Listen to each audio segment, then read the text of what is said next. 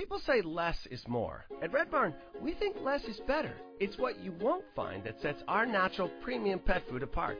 No byproducts, no corn or soy, no fillers. Just the natural ingredients your pets need to live the healthy life they deserve.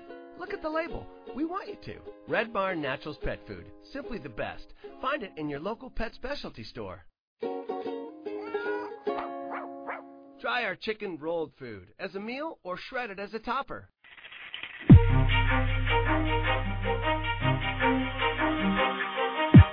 You're listening to Holistic Living, brought to you by East West Healing and Performance. And now, here are your hosts, Josh and Jeannie Rubin.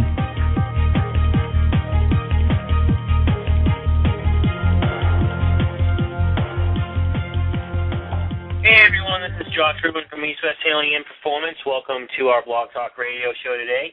Uh, today we're going to have Ray Peat on again. I'll do his little introduction in a little bit um, once we get him on here. And, and like always, we're probably going to have a little bit of uh, an issue getting him on, so just hold tight.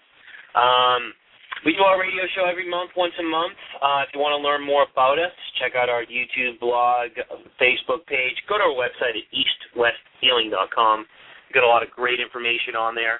It's free. People love free information. I can be honest with you. It's only going to be up there for a certain amount of time. So uh, check it out.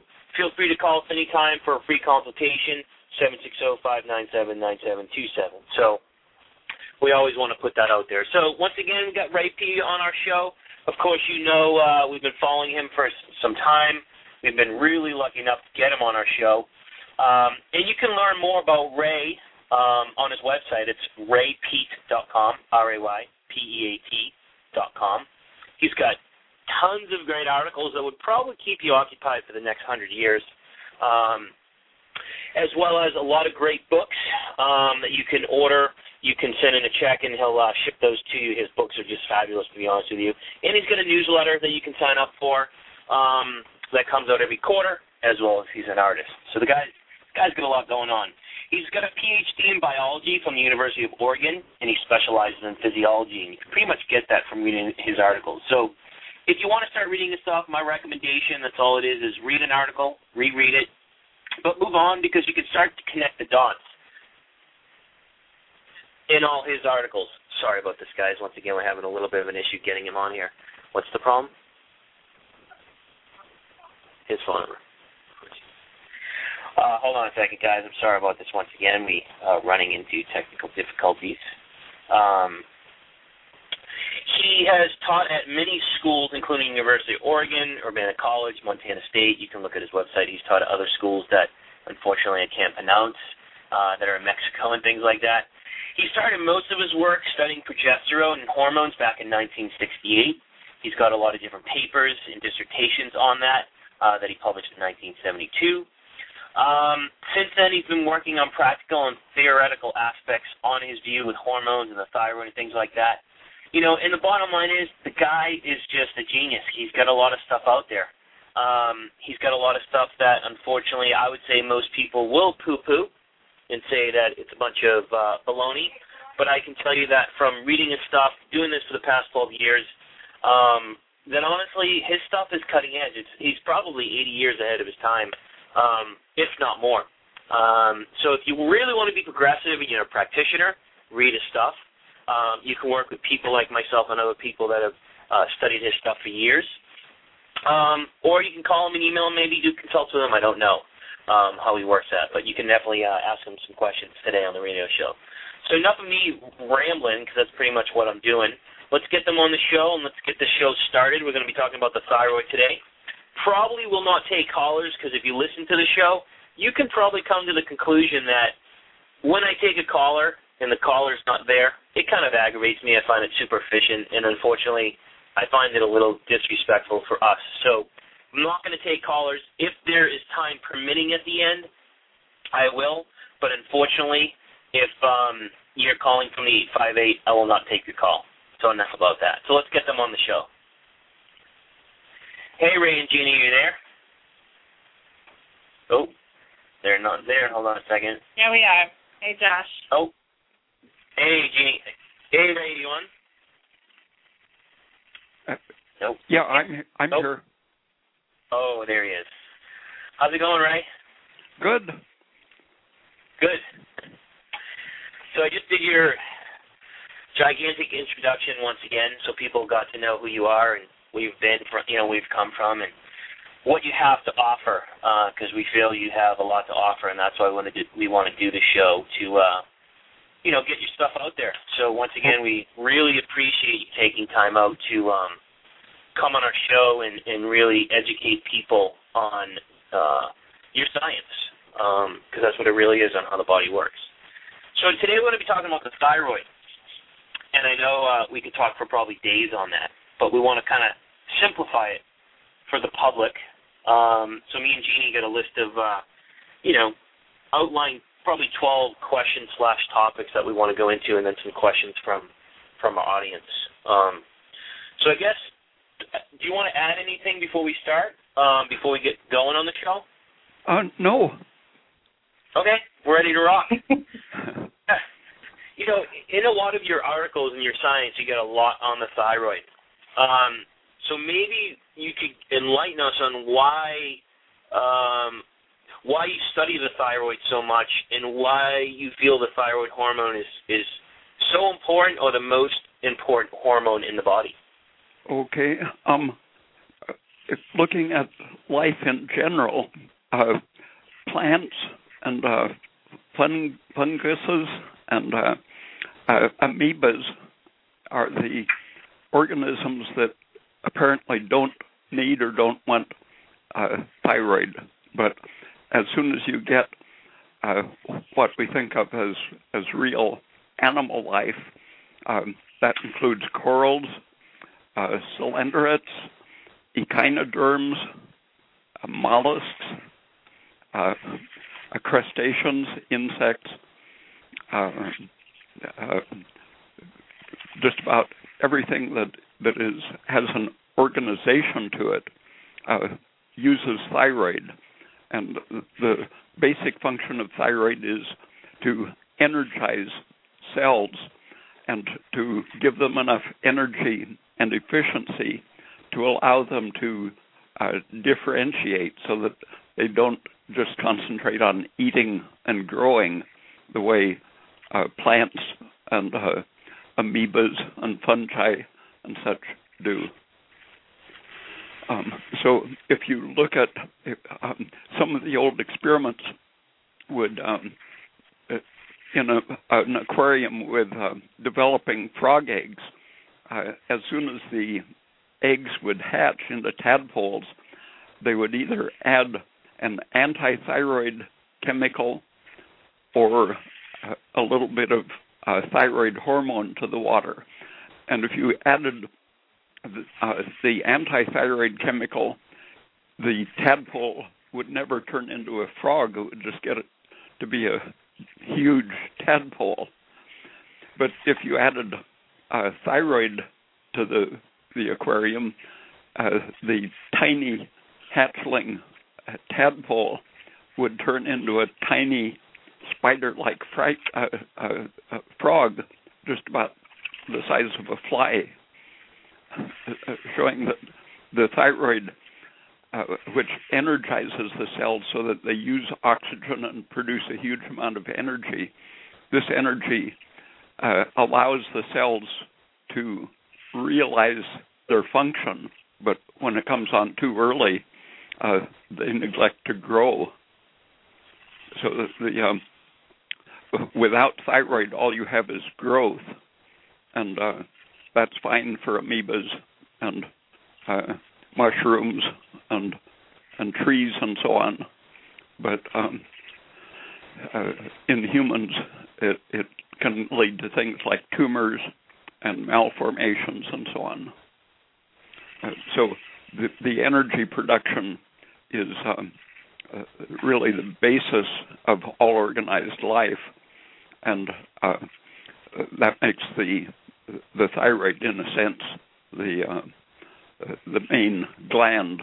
Uh, really, the um, if you take out the pituitary gland, which people have talked about as the master gland, uh, if many different animals, if you remove that and give them thyroid hormone, in some cases, the animals live 10 times as long as normal, uh, usually about twice as long as normal, uh, for the lack of the pituitary gland, uh, as long as they had uh, adequate thyroid.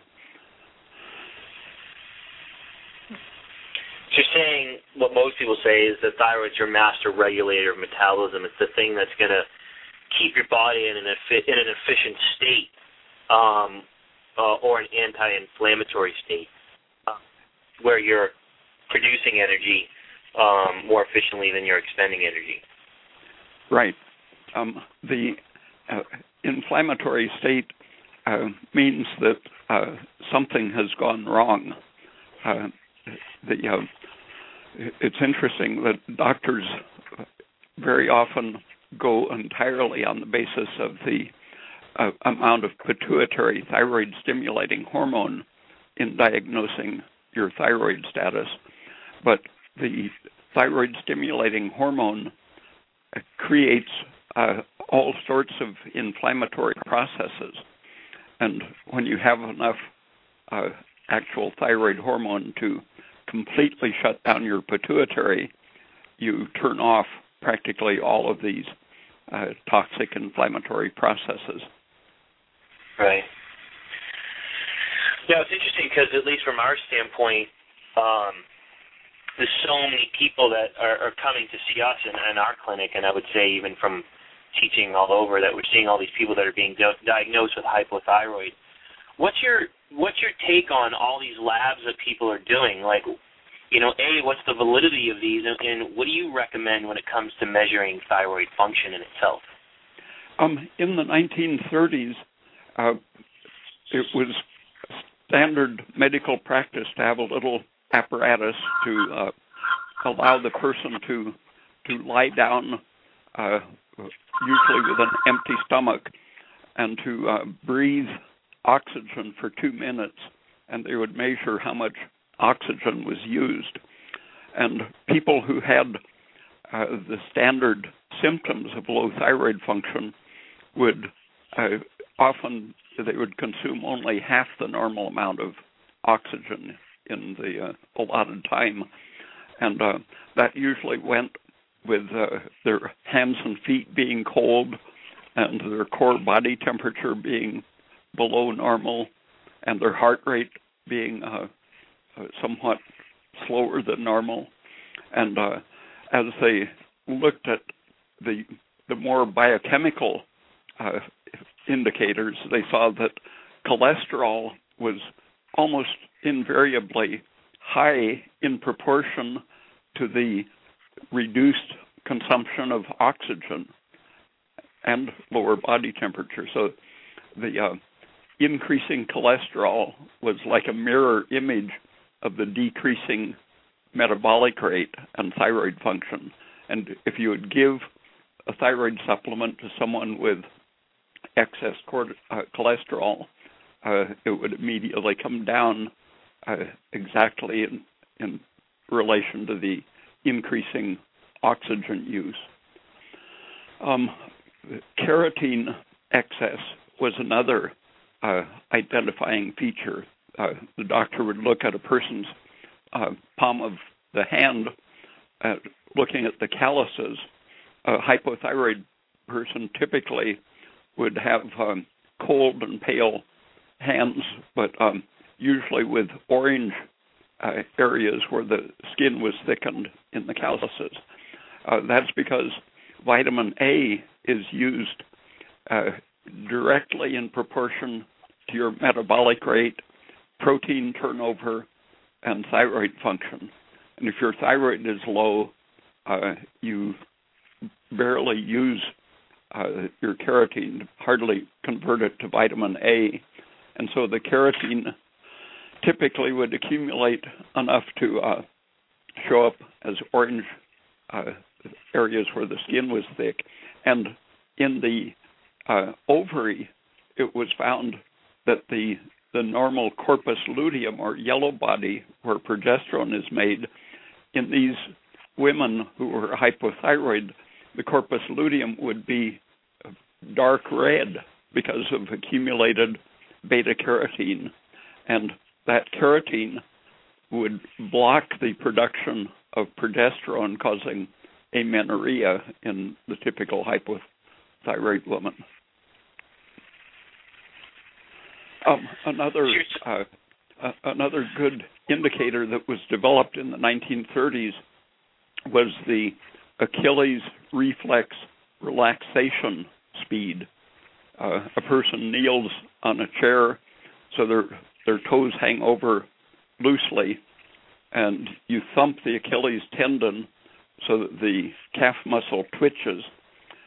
And uh, sometimes a low thyroid person won't have really any reflex that you can see, but if they do have a reflex so their toe twitches out, the hypothyroid person's muscle relaxes so slowly that their uh, foot returns like a, a, door with a pneumatic closer on it, a little uh, jerky relaxation. And uh, uh, the electrocardiogram shows the same thing. The the T wave is called the repolarization wave, and it's exactly the same thing as in the um, relaxation of your calf muscle. In a hypothyroid person, the T wave is delayed and low, usually flattened out. And the same thing happens in all of your body processes. Uh, when your brain is tired, the nerves are slow to relax, and so your your sleep will uh, not be uh, as relax, relaxing and restorative as it would be in a high thyroid state. So, just touching upon that, just for a lot of the people that are listening, the and maybe you want to clarify this a little bit deeper. The the slow relaxation of the calf muscle can give you an indication of hypothyroid. Is it because of um, low blood sugar? Is it because of increased serotonin or calcium or low like what are, if you could explain a little bit um, I guess more um, surfacey so people can understand yeah, that. All of those things contribute. Uh, the thyroid uh, allows you to um, take up oxygen efficiently and oxidize it completely, and uh, in proportion to the the lack of thyroid, uh, when you stimulate a muscle cell or a nerve cell, uh, it will uh, use its oxygen inefficiently. Uh, it will allow calcium to enter the cell and keep it in right. an excited state, and uh, it will tend to produce lactic acid rather than carbon dioxide. And carbon dioxide produced under the influence of the thyroid is needed to carry the exciting calcium out of the cells and allow the cell to relax.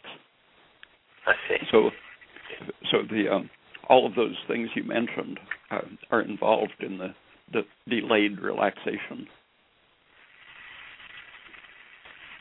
So, just to reiterate to people, or just I guess to summarize, so I understand it too. So you mentioned, you know, it's almost like everyone says you have thyroid problems. Look at look at the, the thyroid. So you're really saying that high cholesterol is a huge indicator of low thyroid, and that we can actually look at the contraction or the lack of thereof relaxation of the calf muscle as another indicator of um, we could say I don't want to say thyroid problem, but maybe slower metabolism or uh, maybe a thyroid issue in a sense. Um, is there any other things you recommend? I know you talk a lot about um, pulse and temperature and things like that. Um, and I, I'm sure that's a huge topic, but maybe we can um, chat a little bit about, you know, um, why you look at body temperature and why you look at pulse. And you know, everyone else is focusing on TSH and free T4 and free, you know, free T3 and TPO and all this stuff. And I don't know if you do or don't, but maybe you want to touch on maybe if you don't and why. Okay. Um. Uh, well, the idea of free and uh, bound hormones, it, it's purely a, a laboratory construction. And in the case of thyroid, it usually has some uh, relation to to symptoms, but it's it's a little bit analogous to to reading tea leaves, because the um, actually when thyroid hormone is uh, stuck to the albumin protein, which is the main protein in the blood, uh, it has no trouble at all getting into cells, uh, taking the thyroid into the mitochondria and the nucleus and so on. Uh, so the um, uh, the free thyroid uh, test does correspond for a variety of indirect reasons to uh, the real available activity of the thyroid, but it, it's really just a laboratory construction that uh, should be minimized. So, even touching upon TSH, you know, what are your thoughts on TSH, even in regards? Because I know a lot of the different values out there are, are very different, you know, and they're always changing a little. If you could touch upon, you know, if you even would recommend focusing on TSH that much, and if you do, what would you um, say some of the values should be? Uh, yeah, I I don't recommend it as a way to diagnose uh, uh, hypothyroidism, but I do recommend uh, if you're looking at at a blood test, uh, I would recommend having as close to zero TSH as you can get, because all of the known effects of of TSH are uh, mm-hmm. really um, harmful in some way. The, the main reason doctors are giving currently for not wanting to suppress TSH is they think because TSH uh, reduces the turnover indicators of bone that uh, well this idea developed as a, a, way to sell estrogen. Estrogen was never shown to um, increase bone uh, growth in humans, uh, but it did uh, stop the osteoclast function, so it reduced bone turnover. And so they said this is evidence that estrogen is preventing osteoporosis because it stops the breakdown of bone. And since um, TSH also uh, stops the osteoclast and the turnover of bone, doctor said if we suppress it, that'll cause osteoporosis. But in fact, it's uh, the, the, indicators that were used uh, to argue that estrogen was protecting the bones. Uh, they named a protein osteoprotegerin, meaning bone protecting protein, and for several years they were uh, using that as a way to sell estrogen and uh, uh, other drugs that would increase it. Uh, but pretty soon it turned out that osteoprotegerin is closely associated with bone loss, osteoporosis, osteopenia, and calcification of the soft tissues. And uh, it, turns out that thyrotropin, TSH, eh, like estrogen, increases osteoprotegerin increases the movement of calcium into your arteries and heart and out of the bones. Um, so the the main argument doctors have for keeping your TSH uh, up to um, not below one is often what they say, uh, but uh, their very evidence is the opposite of what they think it is. So it's interesting because a lot of doctors focus so much on TSH, and you're saying don't focus on TSH uh, uh, as a diagnosis. Yeah, that that was developed um, by the actual biological indicators that were developed in the 1930s. Uh, about 40% of the American population showed low metabolic rate associated with symptoms which were cured by giving thyroid enough to bring their metabolic rate up. But in the late 1940s, uh, the drug companies synthesized uh, thyroxine and they tested it on 25 year old male medical students. And in these healthy young men, it, they said it worked just like Armour thyroid. It worked just like the thyroid hormone. Uh, and on the basis of that uh, almost non-existent evidence that it was uh, equivalent to to the thyroid for, hormone function, uh, they began selling it, and uh, they were developing tests to diagnose who needed it, and uh, they didn't have uh, tests to uh, measure very small amounts of of the actual hormone, so they measured protein-bound iodine, and it seemed that 95% of the population had enough protein-bound iodine, and that idea that came, came to be accepted as, as the normal in the 1960s and 70s. Uh, the immunoassays were developed that could actually measure the amount of thyroxin in the blood, and it turned out that protein bound iodine didn't have anything to do with thyroid function. But doctors had learned that the 95% of the population were not hypothyroid. So uh, the uh, when they learned to measure thyroid stimulating hormone, they applied the measurements to this meaningless doctrine that only 5% of the population were hypothyroid. So it's a good test, but the context and history uh, have made it uh, irrelevant to actual diagnosis. Now, what about? Um, and I, I think from reading your stuff, my my gist, and I could be wrong, and you could have just said it. I'm just hearing it differently. You know, there's just too many factors like adrenaline, cortisol, prolactin, estrogen, all these things that can actually um, that, that are downregulating the thyroid that are showing you quote unquote you're hypothyroid. It's not really the thyroid that's the problem. It's all these other things based on the stress response or toxins or blood sugar that are creating the lab result. Is that correct? Um, yeah. About 10 years ago, I started hearing people uh, telling me that their doctors had diagnosed them as being both hyperthyroid and hypothyroid at the very same moment. Uh, more and more people were, were getting this diagnosis, uh, which really shows that uh, a crisis of confusion had taken over the profession around 10 years ago.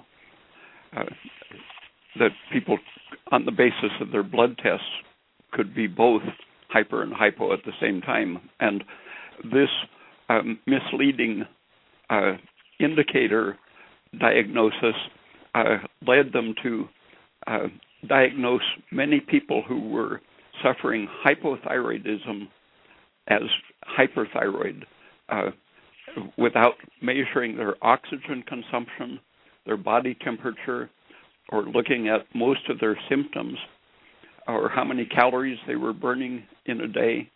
Uh, looking at these other indicators, people who were clearly hypothyroid and who would lose their symptoms if they took a thyroid supplement, they were being diagnosed as hyperthyroid, having either their thyroid gland removed or uh, being given radioactive iodine to destroy it uh, on the, on the basis of a complete misunderstanding of even what constitutes hyperthyroidism.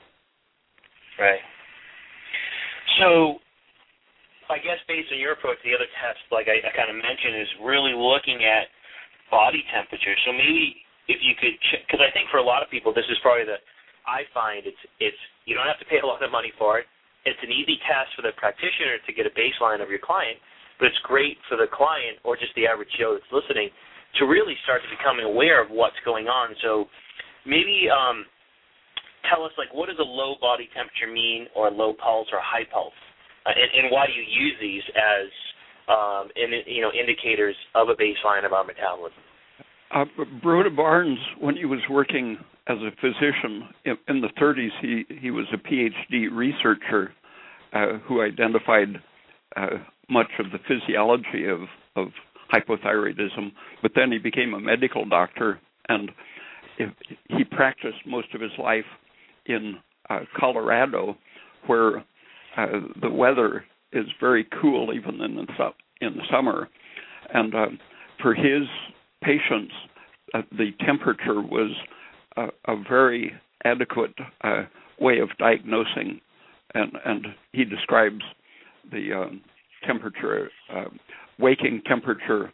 He thought should be uh, maybe around 97.8, uh, and then uh, after breakfast it should rise to uh, during the day somewhere around 98.6, and in Eugene in hot summer weather, I saw the uh, the same people who uh, in the in the winter would have very low oral temperature.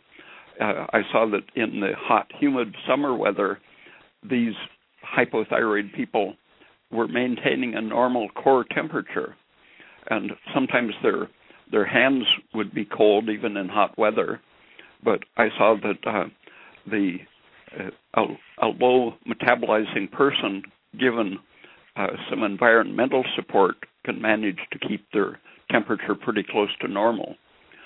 And so I, I saw that their pulse rate, even uh, when their temperature might be 98.5 during the daytime, often they would have a, a pulse rate of 45 or, or 55 or 65, somewhere uh, below optimal. And uh, that started me thinking about the the factors that uh, regulate body temperature, and uh, I saw uh, some people who had extreme hypothyroidism who would uh, oscillate between extreme depression and extreme mania, and when they were going into depression, their temperature would be consistently low. But once they switched over to the, the manic phase, uh, they would wake up with a pulse rate of maybe 75 or 80 and a temperature right where Broda Barnes wanted it. And uh, so, uh, besides just the the average pulse rate and temperature, uh, I saw that after those people would eat a big breakfast, uh, their temperature would fall uh, by 11 o'clock, they would show up a hypothyroid temperature. And during the night, everyone tends to have more of the stress hormones, uh, alternating surges of adrenaline and cortisol, for example. And the, the um, people who went past the exhaustion phase of hypothyroidism and reached the the manic phase kept extremely high levels of both cortisol and adrenaline and uh, usually other uh, transmitters like serotonin. And uh, since food reduces stress somewhat, getting your blood sugar up, and daylight also reduces stress. Uh, if you see their temperature and pulse rate fall after a good meal, uh, that is another thing that reveals uh, behind those indicators it can reveal a low metabolic rate that was just being held up by emergency uh, stimulation from adrenaline and cortisol.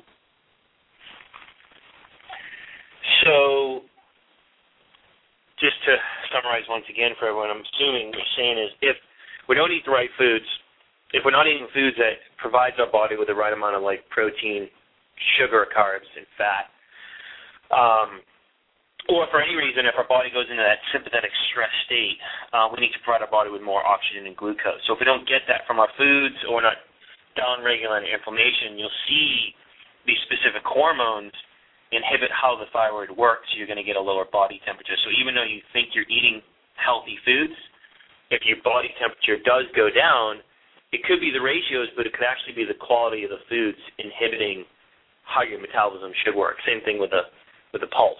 Um, and then you're saying, I want to clarify because a lot of people think the opposite, that if someone has a low pulse, our society believes that that actually means they're healthy. And I use, always use the example of like Lance Armstrong. Everyone says, well, his resting heart rate is whatever it is, like 40. And everyone thinks that's super healthy. But you're saying that people with a low resting heart rate, that means they're actually downregulating their own metabolism because of the foods that they're eating or the wrong foods they're eating. Um, yeah, and it tends to go with fertility problems, hormonal problems, uh, low testosterone, increased estrogen, uh, a Yeah. lot of degenerative problems. Right. So that, that's great. I mean, I, I think that's important for people to to understand because it's such an easy tool, you know, to do uh, at home and during the day to see what's going on. Let's talk about the the the hormones a little bit, um, so people get an idea of okay, we know where the thyroid is. Let's talk about some of these hormones, um, like T3 and T4, um, and wh- where most of this, where does most of this conversion uh, happen in the body? Because everyone thinks it's the thyroid, and maybe you can kind of enlighten us, maybe where most of this is happening.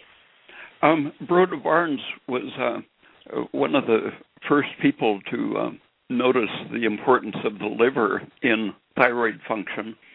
Um, uh, the um, Biskinds in 1942 to 45 were were showing how the liver uh, regulates hormones, but they were concentrating on estrogen.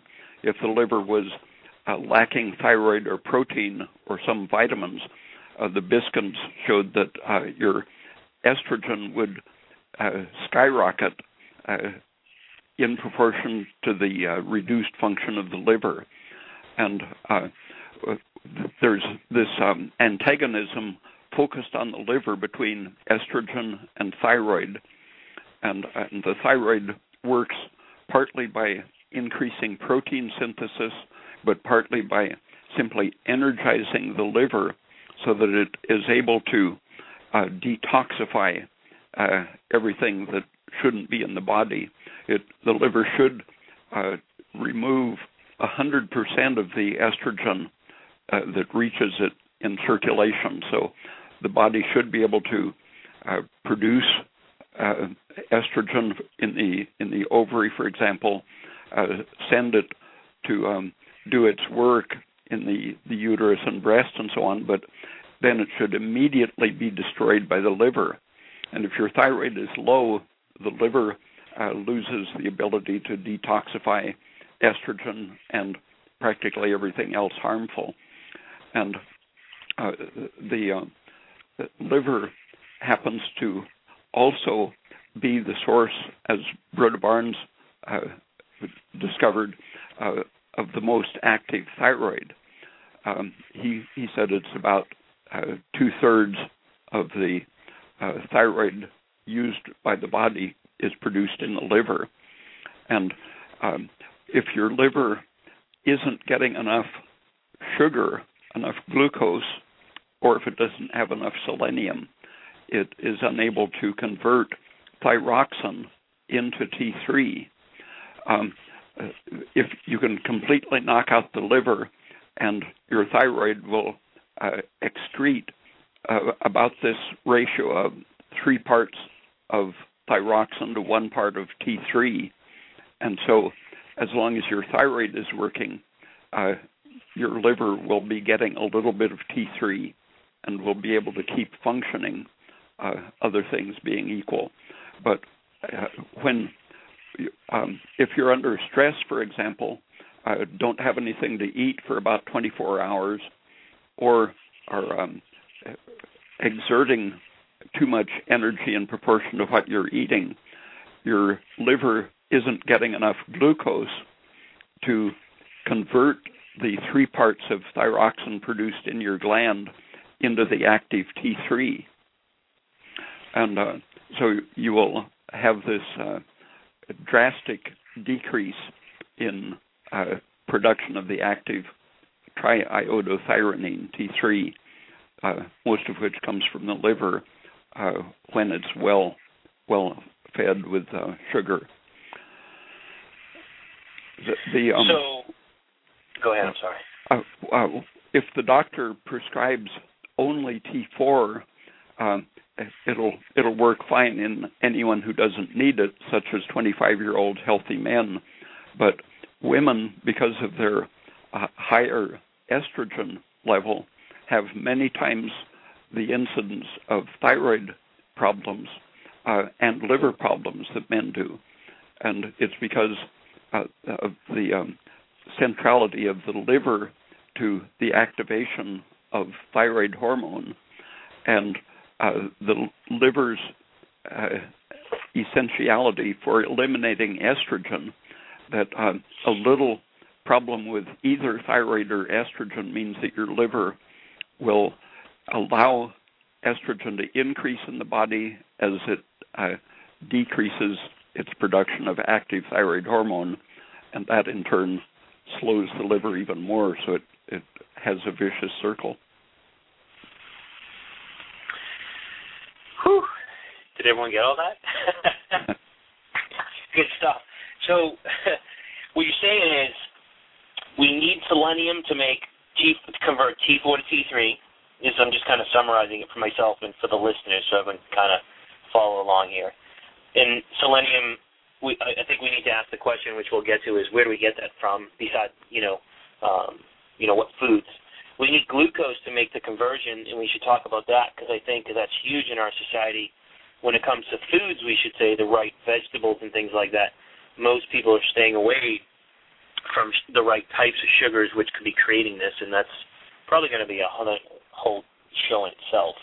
Um, but at the same time, from maybe exogenous sources or the body's inability to detox it, blood sugar issues, excess stress, but the estrogen itself will block the T4 to T3 conversion as well. Um, but also, um, I don't want to use the word clog up, but back up the liver. Um, and it'll just keep keep backing up the liver, which can create the hypothyroid-like symptoms. And, and once that happens, uh, the estrogen can reach um, the point at which it starts inhibiting the thyroid gland itself. Uh, the thyroid gland to produce the um, the proper ratio of uh, three parts T4 to one part of T3. Right. Um, it does that uh, by uh, breaking down the thyroglobulin, uh, a colloidal kind of glob of protein inside the, the follicles of the gland.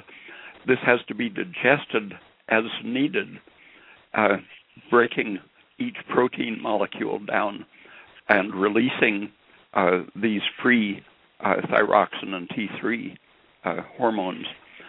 And estrogen inhibits the proteolytic enzyme that releases the hormone. So, uh, first it slows down liver function, but then it reaches a point where it will even uh, block the thyroid itself. And this is where women um, tend to have a high frequency of goiter, thyroid enlargement.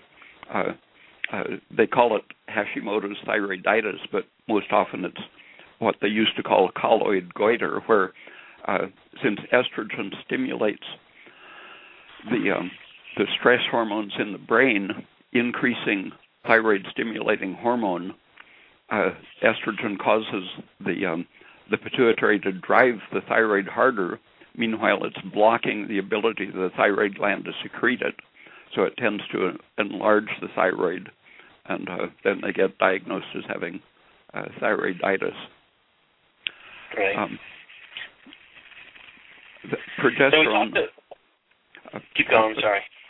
Uh, uh, progesterone happens happens to activate these uh, uh, proteins that allow the the thyroid to secrete. So, I advise women who have an enlarged thyroid not to take progesterone uh, until they've uh, taken care of the enlargement of the thyroid, because progesterone will uh, normalize the protein so fast that sometimes they'll uh, go into a, a, slightly hyperthyroid state for a few weeks. And, now, uh, correct me if I'm wrong. That you actually talk about in your book, like, because everyone talks about hypothyroidism. We're kind of skipping a beat here, but you you talk about hyperthyroidism, and I know you're against unsaturated fats and things like that. But when people are hyperthyroid, it's probably the only time. And correct me if I'm wrong. You recommend people, you know, having small amounts of like uh, cauliflower juice or cabbage juice to actually use the estrogen um, and the excess cortisol to downregulate uh, the thyroid. Is that true? Well, yeah, except that's mostly for the person's relationship with their doctor. Uh, okay. Several people have told me that uh, before they had their thyroid destroyed by surgery or radiation. Uh, they said they had a, a chronic pulse rate of 125 per minute, but they never felt so good in their life after having the thyroid gland treated. They were back to feeling uh, their normal bad self. But uh, people usually feel great when they're in the so-called hyperthyroid state. And uh, it, it, the reason I tell people how to how to use cabbage juice and such to uh, slow their pulse is that their doctors become a, a danger to them, uh, tending to um, bully them into having their thyroid gland uh, suppressed. Right. So we talk about TSH, T3, T4. What's um, I know a lot of people out there come in with lab values where they have a high T4 reading. Um, what is what does that mean, and, and, what are some of the symptoms, um, and what are most doctors recommending? Um, it, what do you recommend? It very often goes with hypothyroidism uh, because yeah. if if your liver can't uh, can't activate it, uh, if, if if you aren't producing so much estrogen that your gland gets shut off completely, uh, your gland will go on producing uh, hormone, and you'll uh, get along in your daily life with a little bit of T3 coming out of your thyroid gland. But that gradually allows the T4 to accumulate because your liver isn't using it up, and uh, uh that tends to slow down even the production of T3 uh, if you um, get a very high T4 level. Uh, and uh, I, what originally got me interested in in this interaction of T4 and T3 was a patient at the uh, medical school in Portland who um, was a slightly hypothyroid woman who was prescribed T4 uh, for a few months on one grain of equivalent of T4, 100 micrograms, uh, she got even more hypothyroid symptoms, and her doctor increased it to 200 micrograms, and a few months later she was even worse.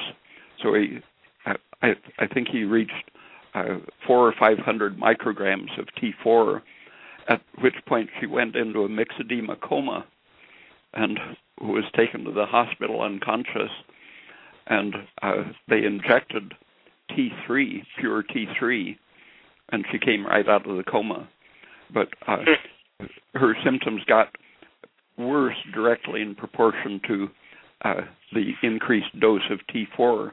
And after seeing that extreme example, I have run across probably a hundred women with uh, less extreme uh, effects, but uh, it, it isn't rare at all for a woman to uh, get uh, worse symptoms, uh, noises in their head, or or electrical sensation in their body, or uh, swollen muscles, or any of the thousand symptoms of hypothyroidism as a result of taking too much T4.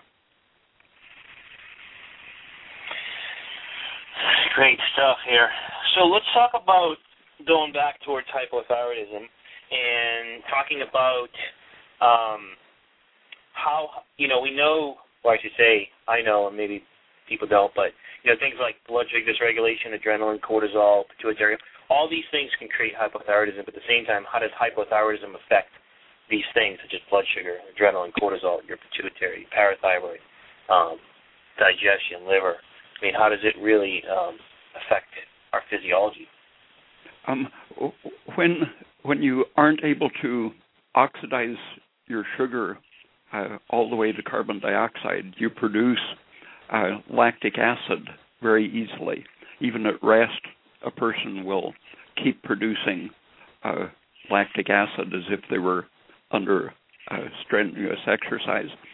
And the lactic acid turns on uh, a lot of inflammatory mediators, uh, which have systemic effects uh, on your bone and, and skin hair growth, everything. Uh, lactic acid itself acts as a toxin, and and gradually, if if you're uh, experiencing that year after year, it leads to uh, a tendency to fibrosis and arthritis and so-called connective tissue diseases in general uh, mm-hmm. from an imbalance of the inflammatory mediators, histamine and serotonin especially, and a, a tendency of the soft tissues to calcify, so it it contributes to hardening of the arteries and heart failure.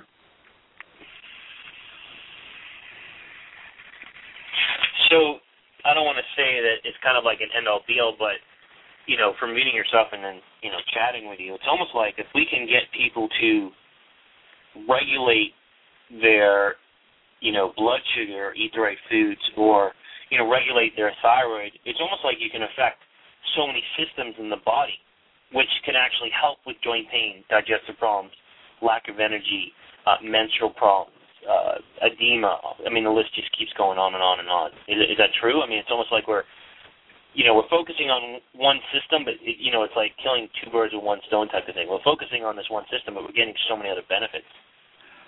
Um, yeah, if, because um, uh, the um, energy production uh, in the proper way is really what shapes everything. The body is constantly renewing itself uh, moment by moment. Like overnight, people have have measured um, that there's a 60% turnover of brain substance in one night, uh, just because the brain has a high metabolic rate. And as if you aren't renewing yourself uh, at a high rate, uh, you're allowing uh, errors to accumulate. And uh, one of the reasons thyroid and other problems get worse over time is that our diets, on average, uh, contain a significant amount of thyroid inhibiting substances, especially the polyunsaturated fatty acids. Um, and the French uh, did a series of, of studies that really define uh, how that works. Uh, they long ago people knew that um, polyunsaturated fats uh, blocked proteolytic enzymes, and in this French series of studies, they saw that uh, the first effect of too much polyunsaturated fat is to block the ability of the thyroid gland to secrete the hormone by breaking down the thyroid uh, globulin.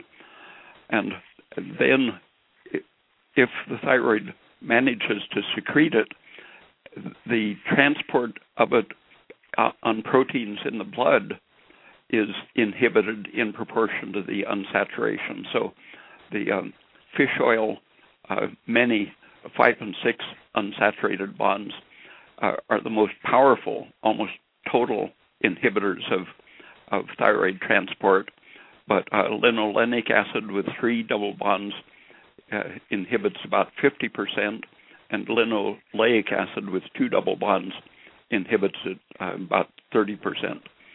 Uh, so it's proportional to the number of double bonds, uh, the transport, and the the same thing happens uh, inside the cell. The responsiveness of the cell to thyroid is inhibited in proportion to the amount of unsaturated fats.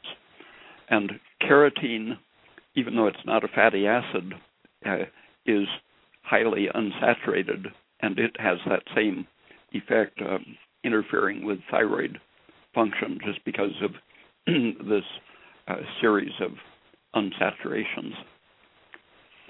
Uh, the um, accumulated uh, unsaturated fats in the body uh, turn on other antithyroid processes, so it isn't all uh, immediate and direct, uh, but um, they make you more susceptible to turning on prostaglandins, which promote inflammation and uh, increase the tendency to uh, produce lactic acid, and they interfere apart from the thyroid. They interfere with the mitochondrial uh, oxidative energy production. Uh, so the after after you're 30 or 40 or so, almost everyone has accumulated enough of the PUFA to uh, cause a whole range of metabolic problems. Right. So, while we're kind of on the topic of, I don't want to go too much into PUFAs, but um, let's go and, and chat about just estrogen levels and how we talked about how they block hypothyroidism, but you know how hypothyroidism can raise those. And I think you know it's a huge concern because you know most, I shouldn't say most, but a lot of women are being um, prescribed these medications. Number one, most people are having issues with detoxifying their body of these estrogens uh, number two, and um, you know, having this unopposed estrogen in the body uh, can lead to specific, you know, dysfunctions or diseases like clotting and edema, and fibrosis, and cysts, and all these things. Um, uh, yeah, there's your a, is, uh, go ahead. There are very close interactions between the increased estrogen and, and you mentioned clotting. In, estrogen increases serotonin dominance. Yeah and uh, uh, serotonin and estrogen both promote and are promoted by the polyunsaturated fats and the low thyroid condition. So it forms a, a sort of a polar cluster with with the energizing uh, thyroid and uh, the good nutrients, uh, sugar, minerals, protein, and so on, uh, maintaining and, and energizing the structure, the um, e- emergency stress things, the uh, prostaglandins, serotonin, histamine, cortisol, and estrogen are all on the short term uh, defensive side, but uh, they, when they become dominant, uh, they uh, deform the uh, the proper regulatory systems. All righty, all righty. Keep going. Sorry. Um, the the um, there's a special problem with um, the basis for diagnosing estrogen deficiency because um, the um, in the absence of anti anti estrogen substances such as progesterone, uh, the um, estrogen in the blood can go to a very low level because the estrogen is staying inside cells. Um, and progesterone uh, knocks it out of cells, inactivates it, but causes it to appear in the bloodstream on its way out the kidneys. Uh, so, in the absence of progesterone, doctors will measure a low level of serum estrogen and prescribe it, even though they're under that situation. It's very likely that their tissues uh, breast and uterus in particular are actually overloaded with a, a chronic supply of estrogen.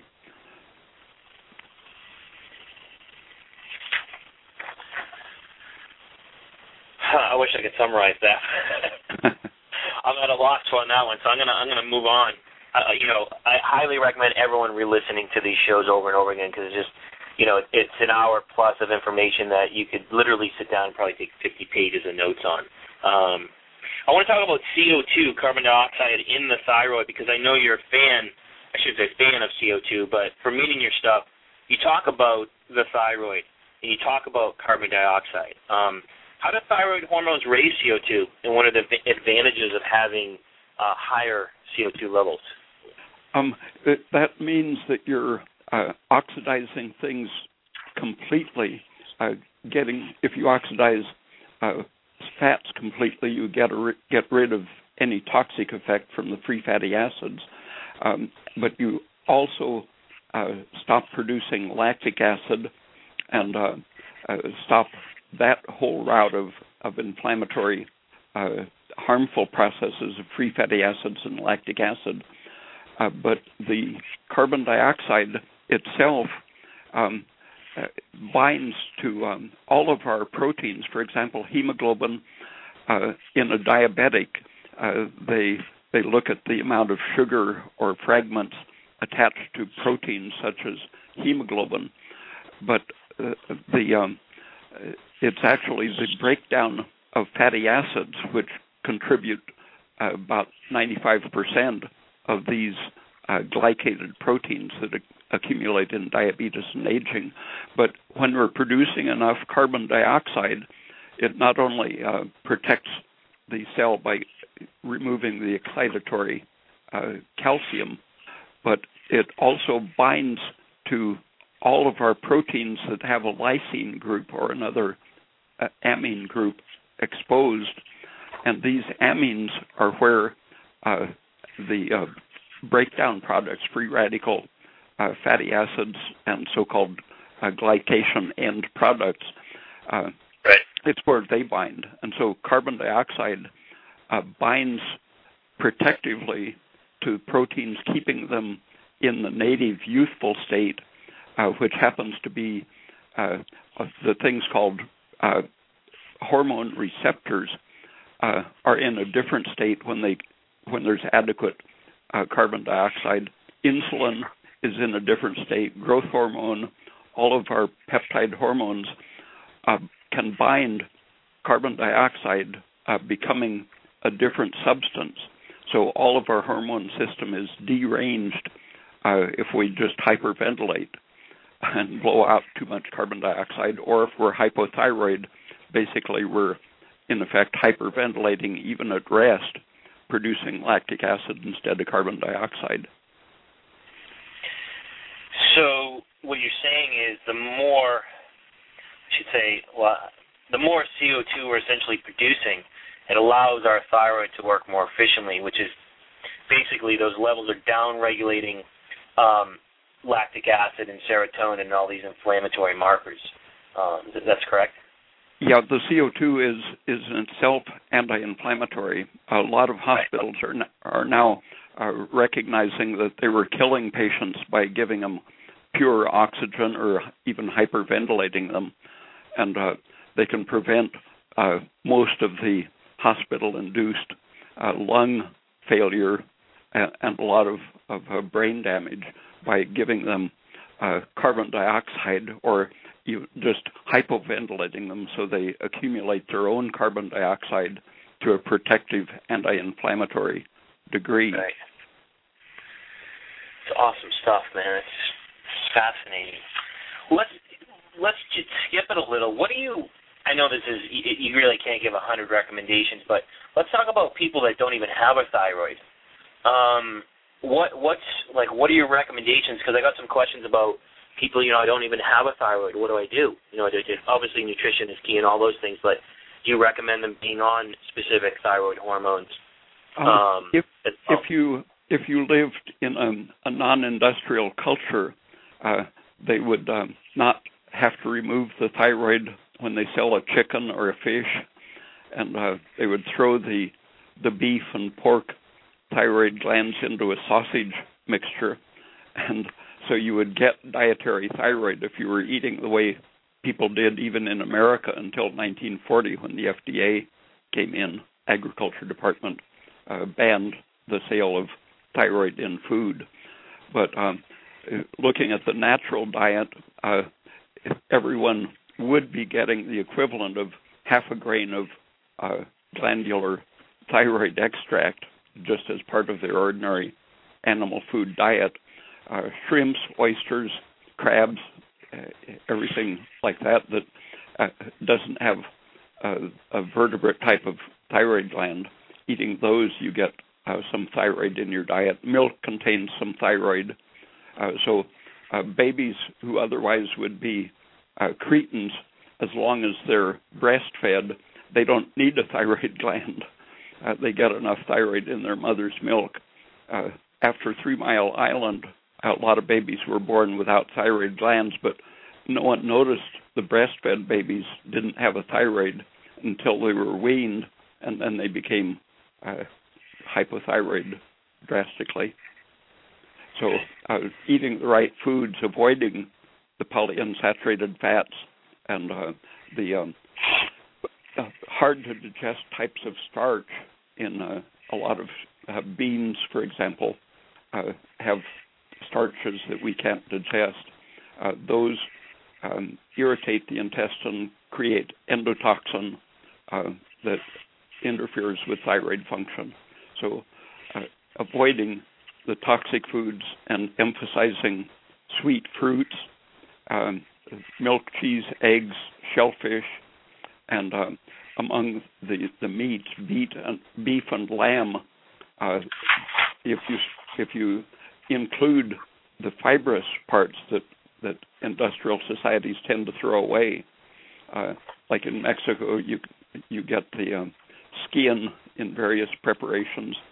Uh, in Asia, they eat the tendons, uh, ears, snouts, tails, and everything that are very rich in uh, gelatin, which is a prothyroid uh, protein because it doesn't right. contain the precursors to serotonin.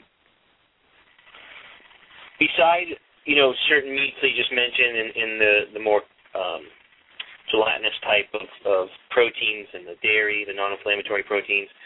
Um, what are some other nutritional recommendations that you can maybe just enlighten us on in regards to pro-thyroid or, or pro-liver, uh, even to help the liver to de- to detox?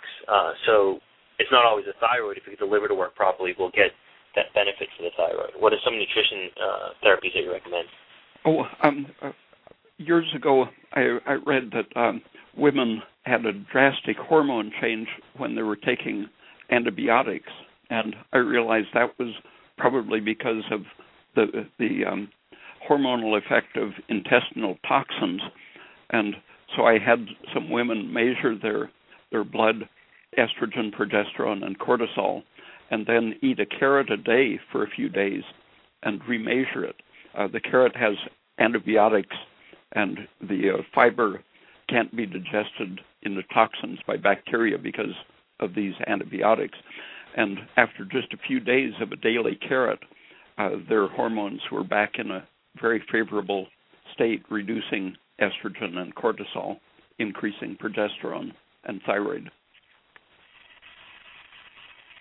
So you're saying that carrots, I mean, most people are going, this is kind of silly, but you're saying that a carrot, because of what is what the carrot is made up of, actually helps the GI system the liver to absorb toxins and to actually detoxify them. So you're saying people that maybe have thyroid issues or liver detox issues that using carrots as as a therapeutic tool will benefit them. Uh, yeah, a, a raw carrot, uh, not a cooked carrot, because the carotene okay. is is an anti-thyroid factor. But uh, you can even rinse off some of the carotene after you uh, grate it or shred it.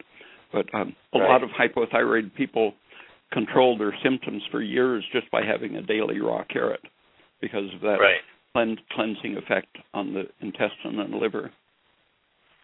What other foods are going to enhance that T4 to T3 conversion? I mean, I want to, I love which, you know, we're hoping for to do a whole show on on sugar because it's a huge topic. But you talk about glucose, you talk about selenium. Like, what are some other foods that people should be eating to actually help um, bring the thyroid to an efficient level, but also help with that, that conversion, that T4 T3 conversion?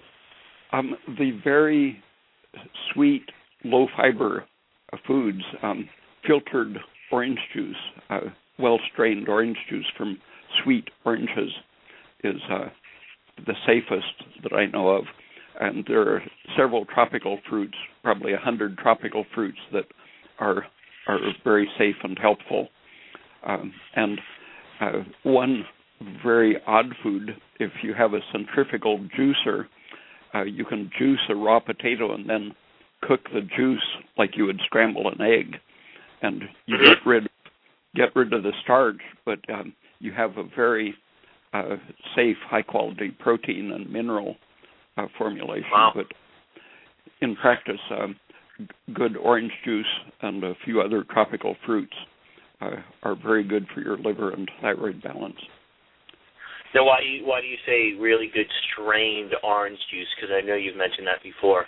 Um, um, any of the uh, indigestible fibers, uh, the commercial orange juices, uh, they've learned enzymically to uh, create new chemical substances that they sell as pulp. It's an, a, a type of uh, fiber that can't be digested and can't be removed from the juice uh, once they've chemically altered it. So that you want to avoid the commercial pulpy so-called orange juices. And if you make it yourself, just running it through a strainer is enough, so that you don't feed the bacteria with these uh, uh, fibers that we can't digest.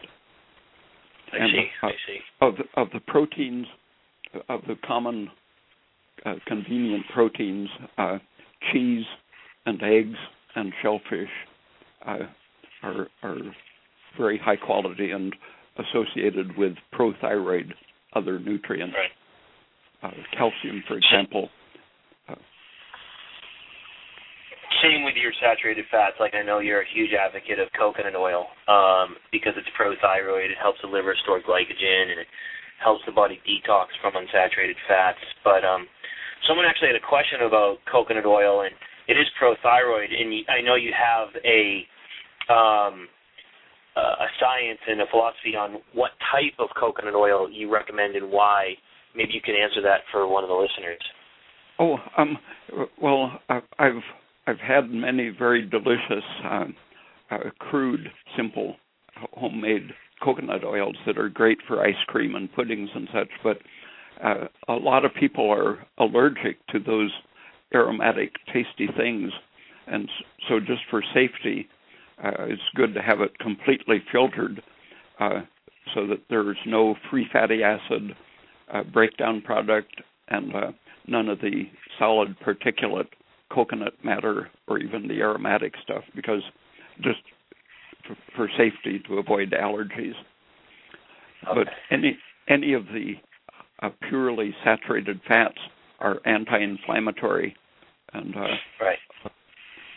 So it's just that the coconut oil with the short chains, uh, it's very quickly metabolized, and and so for things like losing weight, uh, weightlifters have caught on to using the, the, the fractionated coconut oil to get even the uh, shorter uh, average chain length uh, because it, it intensely increases the metabolic rate to have those those uh, shorter saturated fats, and they're and anti-inflammatory, antihistamine, and so on. Right, right. Any other nutritional recommendations? You know, um, most of the listeners probably, you know, some practitioners, some lay people. Any other nutritional recommendations that you can toss in there in regards to proteins, fats, or or carbs uh, that um, are prothyroid? Yeah, people are probably going to continue eating some vegetables just because they like them, but I encourage Yeah. them to cook them to death. cook them as much as uh, like 40 minutes of boiling makes them a lot safer. Uh, there were experiments uh, in the 1940s uh, with rats. Uh, they fed a selection of vegetables, uh, either canned vegetables or the same vegetables raw, and the ones eating the canned vegetables thrived and were well nourished. Even rats couldn't live on raw vegetables. Right. Right. Awesome stuff, and I'm sure there's more um, in regards to the thyroid. But of course, I mean, we could spend hours talking about this, uh, the hormonal, you know, implications, the the, the liver, digestion, um, you know, uh, what foods to eat. But of course, we can't take up the next six days of your life, um, as much as I'd love to. uh, is there anything else you'd love to? I mean, we're taking some callers now. that We have a little bit of time left. Uh, if you call from eight five eight, I'm not going to answer the phone. Um, but you're welcome to call in um, anyone three four seven four two six three five four six. Um, if you got a question, when you call in, tell me the area code you're calling from, um, and ask Ray the question. But um, is there anything else you want to add, Ray, in regards to thyroid that you think is important for the listeners to know? Uh, nothing occurs to me. Nothing comes to you. Yeah. All right. Well, I'm kind of out of all my questions. I had a slew of questions, and like I said, I don't want to take up um, tons of your time because we really appreciate you coming on and, and educating us on this. Um, so we just want to say thanks, me and Jeannie, all the listeners. We're getting great emails and, and people just loving uh, the shows and your information. So uh, we really appreciate it. Okay. Thanks. So uh, I want to uh, wish you a happy day, and uh, I guess we'll chat again. Okay. Very good. Bye. Have a good one. Bye. All right, guys, there you go. It's about an hour and 15 minutes of Ray uh, talking about the thyroid, nutritional therapies. Just one thing I want to say is, you know, if you're a practitioner, really understand the why behind what you're doing before you start telling people to do this or that or take this or eat a carrot. Or I think that's important because I think people can easily, especially now, well, all his information is all over the web and all over Facebook and YouTube. I think people are, you know, and once again, this is my story. People just jumping on board and starting to, you know, eat gelatin and eat salt, and I think we're going to run into the same problem um, as every other system out there, and it's it's going to give the philosophy and the science a bad name. So I really recommend you reading his articles, reading his books, listen to the shows, taking notes. I mean, I have to read his article ten times. I mean, they're they're just so deep, and you can get so much information. Um, so I highly recommend it. And at the same time, don't just think you can eat a carrot and you're going to help your thyroid. And you know, there's, there's so much more to his philosophy um, than just eating a carrot or uh, eating gelatin. So really understand that. So if you're the layperson and you're listening to the show and you just start eating a carrot and you're like, well, this isn't helping my thyroid, just realize there's many pieces to the healing puzzle and as many facets to this program. Um, and we had them for an hour and 15 minutes. Um, so just realize there's a lot more to it than that. And if you got questions, give us a call. Like I said, um, give us a call uh, and, and set up a consult with us, and we can kind of helpfully educate you um, and let you know how we work. We do have a caller but unfortunately he's gone. I'll maybe take the caller. Let's see what we got going on here. Hello, 60, 630. You're on the air, but uh, Ray's gone, unfortunately. Did you have a question? Hello? Nope. That's why I don't take callers. Anyway, guys, I really appreciate everyone tuning in. Share the show. Um, I'll be emailing Ray to set up the April show. Not sure what we're going to be talking about next, but um, Really appreciate everyone's support. And um, if you're confused, guess what? That means you're actually learning. Peace.